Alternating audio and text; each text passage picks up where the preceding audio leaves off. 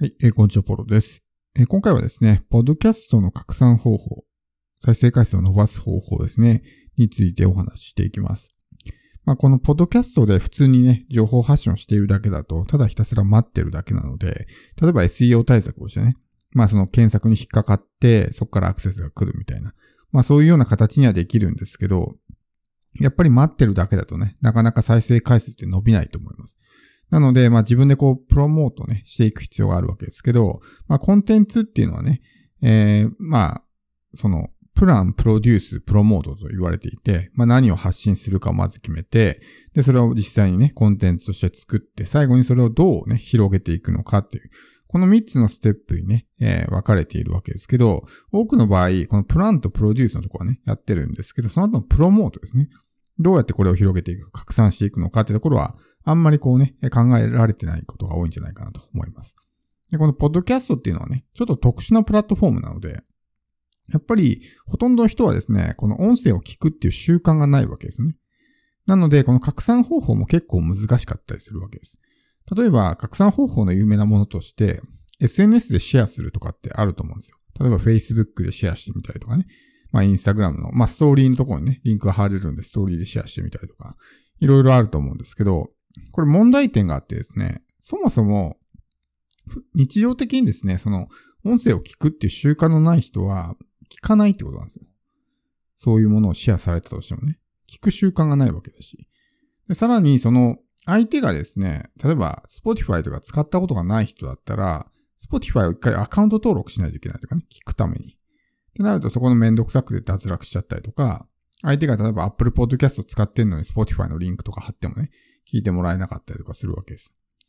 このポッドキャストってディレクトリがいっぱいあるんで、どこのね、えー、ポッドキャストで聞いてるのかっていうのは人によって違うわけですね。Google で聞いてる人もいるし、Amazon で聞いてる人もいるし、みたいな感じで、人によってバラバラなわけですね。一応それらを統一して一つのね、リンクにすることができる。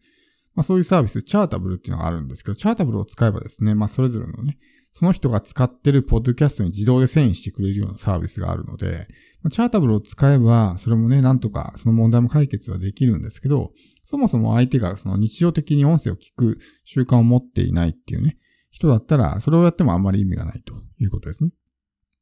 で、このプロモーション戦略ですけど、まあどういうふうにね、やっていけばいいのかということですけど、おすすめはですね、ツイッターなんですね。ツイッター。なんでツイッターがおすすめかっていうと、ツイッター上にですね、そのポッドキャスターと呼ばれる人たちがいっぱいいるからですよ。ポッドキャスターって、まあ、自分が発信者なわけだから、当然ですね、ポッドキャストを聞くっていう習慣を持ってる可能性が高いわけですね。だから、ポッドキャストを聞く人たちに、こう、リーチしないとなかなか再生回数って伸びないわけなんで。だからこそ Facebook とかでシェアしても、まあ、ほとんど聞いてもらえないみたいな状態になるわけですね。で、このポッドキャスターは、まあ、例えば、ポッドキャスターとかで検索してもいいと思うし、ポッドキャストとかね、ハッシュタグで検索しても、おそらくヒットすると思います。で、そういう人と繋がっていくのもいいんですけど、一番のおすすめはですね、ポッドキャスト関連のアカウントをシェア、アカウントをフォローしている人に、こう、アプローチをしていくということですね。例えば、Spotify for Podcaster のね、公式アカウントがあったりとか、Podcaster Award の、えー、アカウントがあったりとかね、まあ、いろんなそういうポッドキャストにまつわるような、まあアカウントがあるわけですけど、そういうのをフォローしてる人って、まあポッドキャストに興味がある人だと思うんですよ。しかもこの Spotify for Podcaster に関して言えば、ポッドキャストを発信してる人が、まあ、フォローするわけですね。Spotify のアカウントだと、なんか音楽とかに興味ある人がね、えー、フォローしてる可能性もあるんで、必ずしもポッドキャスト聞いてくれるとは限らないですけど、Spotify for Podcaster は間違いなくポッドキャストをね、聞いてる人とか発信してる人がフォローしてると思うんで、まあ、そういう人たちと繋がることができればですね、おそらく聞いてもらえる可能性が高いということですね。そうやって自分の見込み客を見つけていく。あの、ポッドキャストを聞いてくれそうな人を見つけていくということですね。まあ、あるいは他のポッドキャスターのアカウントを見ていって、その人をフォローしてる人とかコメントとかいいねつけてる人。まあ、アクティブ、アクティブなアカウントじゃないとね、繋がっても意味がないんで、まあ、ちゃんとアクションを起こしてるのは、まあ、アクティブなね。アカウント。アクティブっていうのは使われてるって意味ですよ。あの、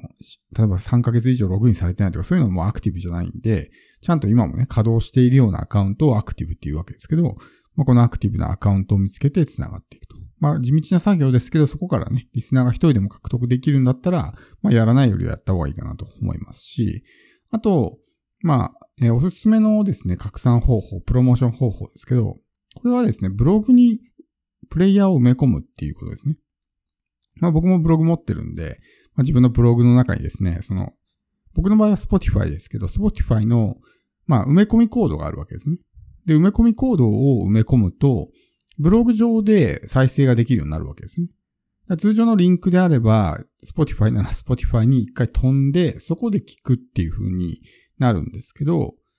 埋め込みコードを使えばですね、いちいちそうページを遷移することなく、そのブログ上でもうプレイヤーが表示されているので、再生ボタンを押すだけで聞いてもらえるんですね。そうするとそこでね、視聴回数が一回増えたりとか、もし気に入ってくれれば、そのまま登録してね、えー、自分の、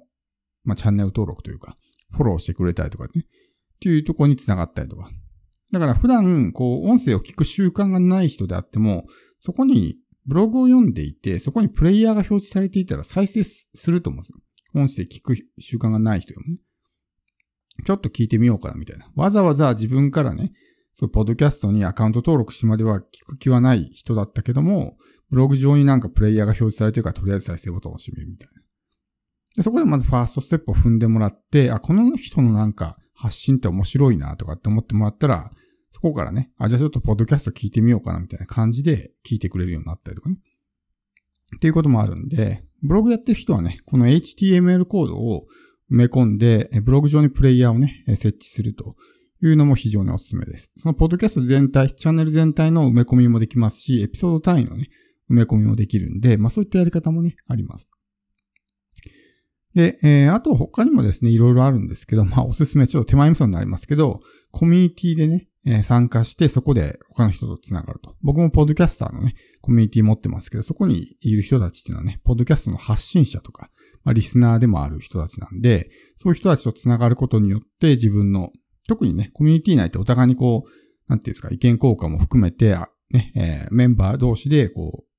ポッドキャストを聞き合ったりとかね、するんで、そうするとね、そこでこう再生回数伸びたりとか、場合によってはそこからね、その人のアカウントで紹介してくれたりとかね、その人のチャンネルで紹介してくれたりとかで、シナジーが生まれて、再生回数伸びたりとかね、コラボしてインタビューして、インタビューするとお互いのオーディエンスにリーチできるんで、そこからね、さらにこう、レバレッジが効いて再生回数が伸びていったりとかするんで、まあそういった、ポッドキャスト関連のですね、コミュニティに入ると、そのコミュニティ内でのね、えー、再生がまず発生するし、そこから横のつながりでさらに、まあ、他力レバレッジで再生回数も伸びやすくなるということですね。なので、まあ、僕のとこじゃなくてもいいですけど、なんか、ポッドキャストのね、えー、そういうコミュニティがあるんだったら、そういうとこ入ってもいいかなと思います。僕のやつは、あの、概要欄にリンク貼っとくんで、まあ、それをね、見てもらえればそこから入れますけど、みたいな感じで、やっぱりこのポッドキャストをね、どうこう、再生回数伸びて、伸ばしていくのかっていうのは、やっぱただこう発信して待ってるだけだとなかなかね、伸びづらいので、自分からアクションを起こして広げていく必要があるわけですね。だからまだポッドキャストしかやってない人っていうのはちょっとなかなかね、えー、伸ばすのが難しかったりするわけですけど、そういう人は何かね、その拡散用でもいいので、何か一つね、新しいプラットフォームを持って、そこからね、こう、ポッドキャストを広げていくみたいな感じでやるといいと思います。で、ポッドキャストの広告っていうのもあるんですね。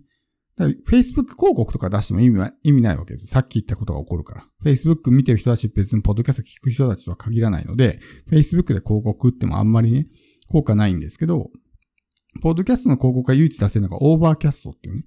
まあ、ポッドキャストなんですけど、そこはちょっとね、あの、日本人でオーバーキャスト聞いてる人ってまあ、ほぼいないと思うんで、そこに広告出してもあんまり意味ないかなと思うんですけど、海外のポッドキャスターは結構このオーバーキャストのね、広告を使ってそこからリスナーを獲得したりとかしてるみたいですね。ゆくゆくは他のプラットフォーム、他のポッドキャストでもそういったことができるようになる可能性はあるんですけど、現状ですね、今のところはこの一つだけ、オーバーキャストだけになってるんで、ちょっと広告を使って拡散するってなかなか、まあちょっと、